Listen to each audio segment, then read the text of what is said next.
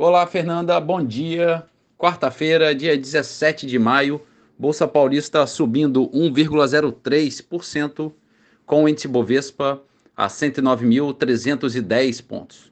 Mercado americano, índice Dow Jones abriu no positivo em zero vírgula vinte e oito por cento e a Nasdaq, pequena alta de zero vírgula zero oito por cento.